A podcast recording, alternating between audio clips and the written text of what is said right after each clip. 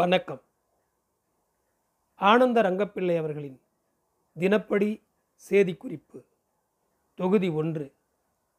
ஆயிரத்தி எழுநூற்றி முப்பத்தி ஏழாம் வருஷம் ஜனவரி மாதம் நாலாம் தேதி, நல வருஷம் மார்கழி மாதம் இருபத்தி ஐந்தாம் தேதி. வெள்ளிப்பதக்கம் இரநூத்தி இருபத்தி நாலு வராக நிலை அறுபத்தஞ்சுக்கு சேர் நூறுக்கு ரூபா ஆக கூடின ரூபாய் ஐயாயிரத்தி இரநூத்தி ஐம்பத்தி ஒம்பது.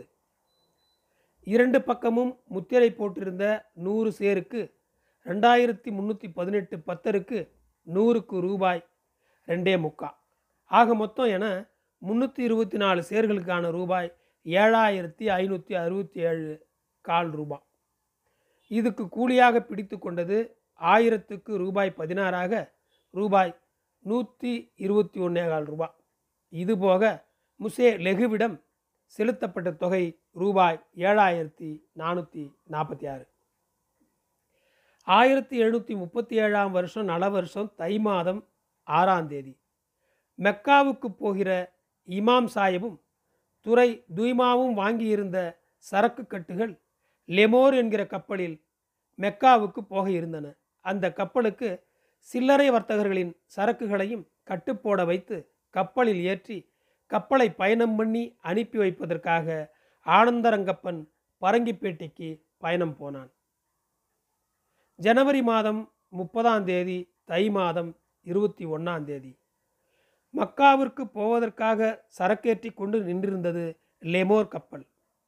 முசே கபிரியேல் துய்மாவும் முசே லப்ரிங்கிரியும் புதன்கிழமை சாயங்காலம் ஐந்து மணிக்கு பரங்கிப்பேட்டையில் சலங்கில் ஏறிப்போய் கப்பலில் ஏறினார்கள். மறுநாள் வியாழக்கிழமை பத்து மணி வரைக்கும் போதிய காற்று வீசாததால் கப்பல் ஒசந்து நடந்து அதன் பிற்பாடு கண் பார்வையிலிருந்து மறைஞ்சி போச்சுது. மாசி மாதம் இருபத்தி ஒன்றாம் தேதி வியாழக்கிழமை ராத்திரி ஒம்பது மணிக்கு ஆனந்தரங்கப்பன் பரங்கிப்பேட்டையிலிருந்து புதுச்சேரி வந்து சேர்ந்தான். வெள்ளிக்கிழமை இருபத்தி ரெண்டாம் தேதி மாசி மாதம் முதல் தேதி மார்ச் மாதம் ஆயிரத்தி எழுநூற்றி முப்பத்தி ஏழாம் வருஷம் மறுநாள் காலமே முசே சீனோர் வீட்டுக்கு போனேன். கப்பல் கிளம்பி ஒரு மாதமான பிறகு நான் அவர் வீட்டுக்கு வராதது பற்றி வருத்தம் காண்பிச்சு கொண்டார். பிறகு ஒரு மாதமாக கனகராய முதலியார் நீரழிவு கண்டு வீட்டிலே படுத்த படுக்கையாக இருக்கிறானே, இவன் இனிமேல் கடை தேற மாட்டான், அந்த இடம் உனக்கு கிடைக்கும், அதுக்கு சந்தேகமில்லை, கட்டாயம் கிடைக்கும், நாலு நாள் முன்னது பின்னது நடப்பிக்கலாம் என்று சொன்னார். அந்த மட்டிலே என்னுடைய நன்னடத்தை கவர்னருக்கு என் பெயரிலே நல்லெண்ணத்தை ஏற்படுத்தியிருப்பதாக சொன்னார். எனவே துறை துய்மாவையும் மற்ற கோன்சேல்காரர்களையும் அடிக்கடி சந்தித்து பேசுமாறு எனக்கு யோசனை சொன்னார். அதன் பேரிலே முசே கவர்னர் துறை முசே துய்மாவை கண்டு பேசி மற்றுமுள்ள கோன்சேல் பெயரையும் கண்டு பேசி வந்தேன். அதன் பிற்பாடு முசே துலேராம் என்னை அழைத்து, ரங்கப்பன் பெத்ரே கனகராயருக்கு அந்த நீர் வியாதி எப்படி இருக்கிறது என்று கேட்டான். நான், அந்த வியாதி லட்சணம் சொஸ்தப்படுகிறதில்லை, நாலு நாள் சௌகரியம் போல் காணும், பிறகு மறுபடியும் தொல்லை கொடுக்கும், இப்போதும் அப்படித்தான் இருந்து வருகிறது என்று சொன்னேன். அந்த இடம் உனக்குத்தான் வரும், அதில் சந்தேகமில்லை, நாமும் துரையும் அப்படித்தான் யோசனை பண்ணியிருக்கிறோம், சுவாமியும் அப்படித்தான் தயவு பண்ணியிருக்கிறார், கெட்டியாக அந்தபடி நடக்கும் என்று சொன்னார். அதற்கு நான் உபசாரம் சொல்லிக்கொண்டு அனுப்பிவித்து கொண்டு வந்தேன். பதினாறாம் நாள் பரங்கிப்பேட்டையிலிருந்து எனக்கு வந்த காங்கு புடவையில், அதாவது நீல நிற துணியில், தனக்கு இருபது கட்டுகள் போட்டுக்கொண்டார் முசே துய்மா. ஆயிரத்தி எழுநூற்றி முப்பத்தி ஏழாம் வருஷம் மார்ச் மாதம் இருபதாம் தேதி நல வருஷம் பங்குனி மாதம் பதினொன்றாம் தேதி மணிலாவுக்கு போகவிருந்த சங்கராபாரிக்கு என்கிற கப்பல் அங்கு போக வேண்டிய கட்டுக்களை ஏந்தி கொண்டு சென்னைப்பட்டினத்தில் ஏற்ற வேண்டிய மெல்லீசு வம்பாத்து, அதாவது பட்டுநூல் சிட்டைகளை கட்டுப்போட்டு கொண்டு இருக்கிறதை ஏற்றி கொண்டு போவதற்காக மயிலாப்பூர் துறைமுகம் நோக்கி பயண முஸ்தீபாய் இருந்தது. இந்த கப்பலில் பயணம் போக முசே டியோரிஸ் ரொசோலியர், கப்பல் கப்பித்தான் முசே மெகதெல்லா லவில்பாகு, தமிழ் கப்பித்தான் லூயிஸ் பிரகாசம், கனகராய முதலியின் மைத்துனன் ஜெகன்னிவாச முதலி முதலிய பேர் ஏறிக்கொண்டார்கள். கப்பல் பாயெடுத்து கிளம்பி மயிலாப்பூர் துறை வந்து அவ்விடத்து கட்டுகளை ஏற்றி கொண்டு அங்கிருந்து மங்களாவுக்கு பங்குனி மாதம் பதினெட்டாம் தேதி ஆயிரத்தி எழுநூற்றி முப்பத்தி ஏழாம் வருஷம் மார்ச் இருபத்தி ஏழாம் தேதி பாய் எடுத்து ஓடிப்போனான். பங்குனி மாதம் பத்தொம்போதாம் தேதி மயிலாப்பூர் துறையிலிருந்து முசே துபுவா முசே துய்மாவுக்கு கடிதாசி எழுதி அனுப்பினான். அந்த கடிதாசியை பார்த்தவுடன் கூடலூர் துபாஷி நைனியப்ப பிள்ளை என்னிடம் அனுப்பி என்னை அழைத்தார். நான் போய் கண்டு பேசினேன். முசே துய்மா என்னிடம் மயிலாப்பூர் துறையிலே இருந்து முசே துபுவா ஒரு கடிதம் எழுதினார். கூடலூரிலிருந்து நம்முடைய நாலு கட்டுகள் வந்தது என்று எழுதி வைத்து அந்த நாலு கட்டுக்கும் பகத்தூரா ரசீது வாங்கி கொண்டனராம். ஆனால் கப்பல் சரக்கு கிடங்கில் அந்த நாலு கட்டுகளோ அதற்கான ரசீதோ காணப்படவில்லையாம். அந்த கட்டுக்களை ஏற்றியது மெய்தானா? அந்த பயணம் என்ன என்று கேட்டார். அவர் இப்படி எழுதுவதற்கு என்ன நியாயம் இருக்கிறது? நான் நடந்த செய்திகளையெல்லாம் சொல்கிறேன், தேவரீர் தயவு பண்ணி கேட்க வேண்டும் என்று சொன்னேன். கூடலூரிலிருந்து கட்டுக்கள் சலங்கின் பேரிலே வந்து சேர்ந்ததும் கட்டுமரக்காரன் வந்து கபரு சொன்னான். நான் சாமையனை முசே லவில்பாகு அண்டைக்கு அனுப்பி கட்டு ஏற்றி கொள்ள கப்பல் ஒபிசியல்மாருக்கு கடிதம் தரும்படி கேட்க சொன்னேன். அவர் கடுதாசி கொடுத்தவுடன் அந்த கடுதாசியை கட்டுமரக்காரன் கையில் கொடுத்து அதை கொண்டு போய் சலங்கில் கொடுத்து சலங்கிலேயே போய் கப்பலில் கட்டுக்களை ஏற்றிவிட்டு ஏற்றி கொண்ட ரசீதையும் வாங்கி வருமாறு சொல்லி அனுப்பினேன். அவன் அந்தப்படிக்கே சலங்கை கப்பலுக்கு கொண்டு போய் நாலு கட்டுகளையும் ஏற்றிவிட்டு கட்டு ஏற்றி கொண்ட ரசீதை பெற்றுக்கொண்டான். சலங்கை கூடலூருக்கு போகச் சொல்லிவிட்டு ரசீதை கொண்டு வந்து என் கையில் கொடுத்துவிட்டு தன்னுடைய கூலியை வாங்கி கொண்டு கட்டுமரக்காரன் போனான். நல வருஷம் பங்குனி மாதம் ஆயிரத்தி எழுநூற்றி முப்பத்தி ஏழாம் வருஷம் மார்ச் மாதம் பங்குனி மாதம் பதினெட்டாம் தேதி மார்ச் இருபத்தி ஏழாம் தேதி அந்த ரசீதை மறுநாள் கொண்டு போய் முசே திபுவாயிரு செல்லியாரிடம் கொடுத்து கட்டு சாயங்காலம் கணக்கில் எழுதி வச்சு அவர் எழுதிய பகதூரிலே அதாவது ரசீதிலே அவரும் முசே லவில் பாகுவும் கையெழுத்து போட்டு அந்த பகதூர் என்னிடம் கொடுத்தார்கள். கப்பலில் இருந்து வந்த மார்க்கு படிக்கு அதாவது முத்திரை படிக்கு மேற்படி பகதூர் எழுதினார் என்று இந்த செய்திகளை முசே துய்மாவிடம் சொன்னேன். இப்படியெல்லாம் நடந்திருக்கிறதே, அவன் கையெழுத்து போட்ட ரசீது உன் கையில் இருப்பதால் எதுவும் கவலைப்பட தேவையில்லை என்று சொன்னார். இந்த செய்தியை நான் முசே துமேலியா முசே ஜினோர் முசே துலேராம் இவர்களிடம் சொல்லி முசே தீபுவா எனக்கு கொடுத்த கடுதாசியும் காண்பித்தேன்.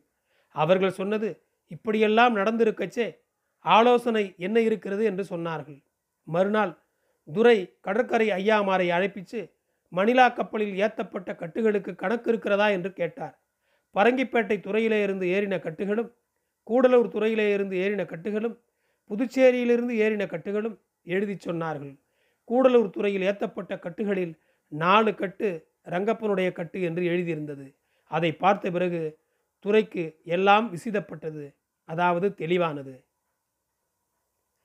நல வருஷம் பங்குனி மாதம் பதினெட்டாம் தேதி முன் காலைக்கு ஆயிரத்தி எழுநூற்றி முப்பத்தி ஏழாம் வருஷம் மார்ச் மாதம் பதினைந்தாம் தேதி சாயங்காலம் சீனத்துக்கு போயிருந்த சஃபேனிக்ஸ் என்கிற கப்பல் துறை பிடிச்சு நின்றது.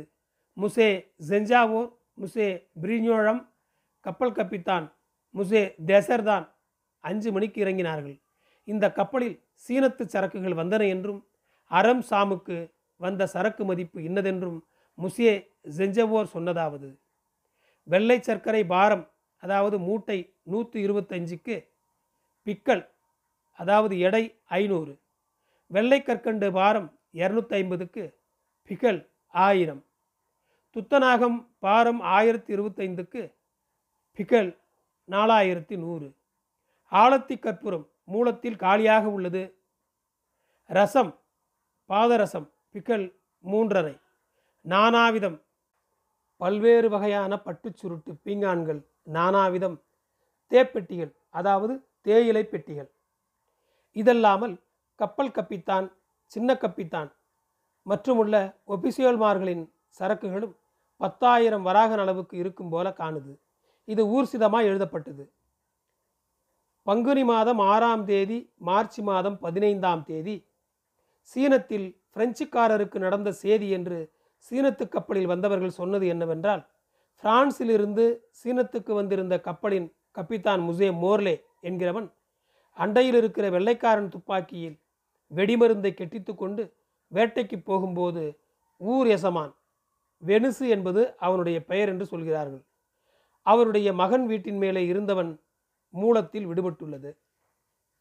ஆயிரத்தி எழுநூற்றி முப்பத்தி ஏழாம் ஆண்டு மே மாதம் பதிமூணாம் தேதி பிங்கள வருஷம் வைகாசி மாதம் நாலாம் தேதி திங்கட்கிழமை காலமே சென்னை பட்டினத்திற்கு வந்த சீமை கப்பலிலே இருந்து முன் புதுச்சேரியில் குவர்னராக துரைத்தனம் பண்ணி பிறகு சீமைக்கு அதாவது பிரான்சுக்கு போன முசே லெனுவார் அவர்களிடமிருந்து கடுதாசி வந்தது. அந்த மனுஷர் பாரிசு போய் சேர்ந்ததும் அங்கே தமக்கு கும்பனீர் டிரெக்டர் தனம் டைரக்டராக பொறுப்பு வந்த செய்தி எழுதியிருந்தார்.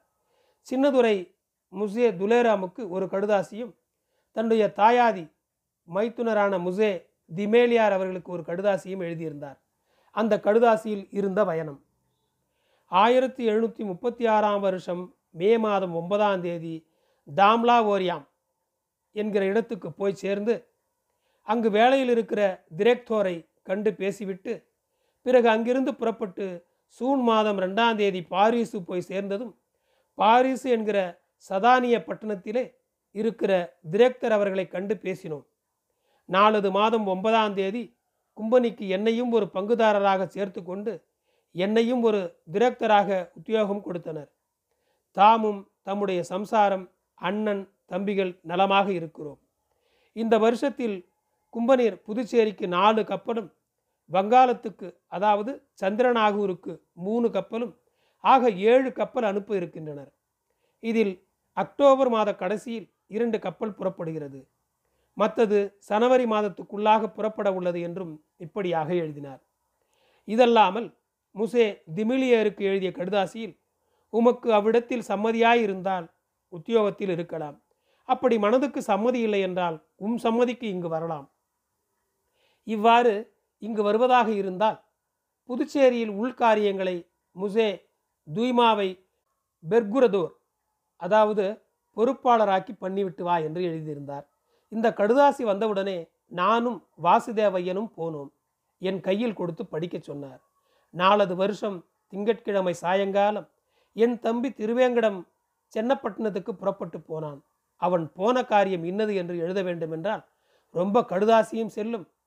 இந்த வேளையில் இதை எழுதுகிறதும் சரியல்ல, அது இன்னும் சில நாள் போனவுடன் எழுத வேண்டியது.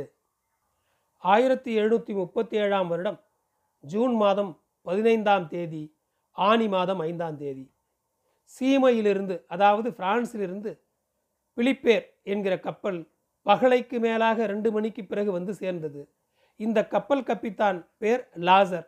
இந்த கப்பலில் வந்த தொண்ணூற்றி நாலு பெட்டி வெள்ளி டங்கா சாலையில் ரூபாய் மதிப்பு போடுவதற்காக இறக்கப்பட்டன. இதன் மதிப்பு முப்பதாயிரம் மார்க் ஆகும்.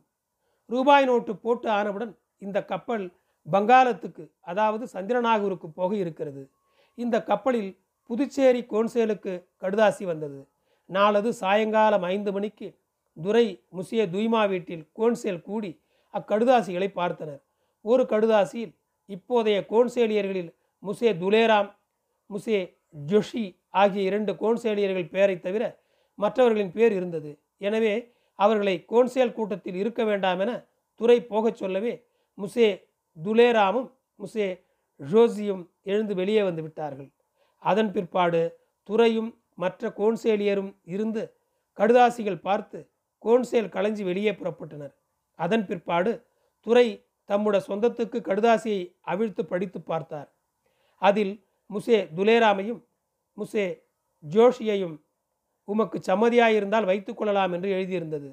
முசே திமிலியர் உத்தியோகம் விலகுவதாக சொல்லியிருப்பதாலும் சின்னதுரை முசே துலேராம் பிரான்சுக்கு போக இருப்பதாலும் இவர்களைப் போல் வேறு கெட்டிக்காரர்கள் இல்லை என்பதாலும் துரைக்கு இவர்கள் இருவர் பேரிலே பட்சணமானபடியினாலும் இருவரையும் கோன்சேலில் வைத்து கொண்டார்.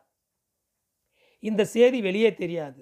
எனவே அவரவர் சரிப்போனா போலே பேசுவார்கள். இப்போது மேலே எழுதியிருக்கப்பட்ட செய்தி உண்மை. நமக்கு ஆபித்தமாய் அதாவது நண்பராய் இருக்கிற கோன்சேல்காரர் சொன்னதால் இந்த உண்மையான செய்தி வெளிப்பட்டது. இந்த கும்பனீர் இந்த கடுதாசியை சீமையிலே எழுதுகிற போது முசே லெனுவார் அவ்விடத்திலே இல்லை. அவர் கும்பனி சரக்குகளை விற்க லொரியாம் பகுதிக்கு வந்து விட்டார். அதனால் அந்த கடுதாசியில் அவருடைய கையெழுத்து இல்லை. புதுச்சேரிக்கு வர இருந்த கப்பல் பிந்தி போச்சு. இன்னும் ரெண்டு மூணு நாளில் வரக்கூடும் என இந்த கப்பல்காரர்கள் சொன்னார்கள். இந்த கப்பலிலே முசே லெனுவாரிடமிருந்து யாருக்கும் கடுதாசி வரவில்லை. நன்றி. தொடரும்.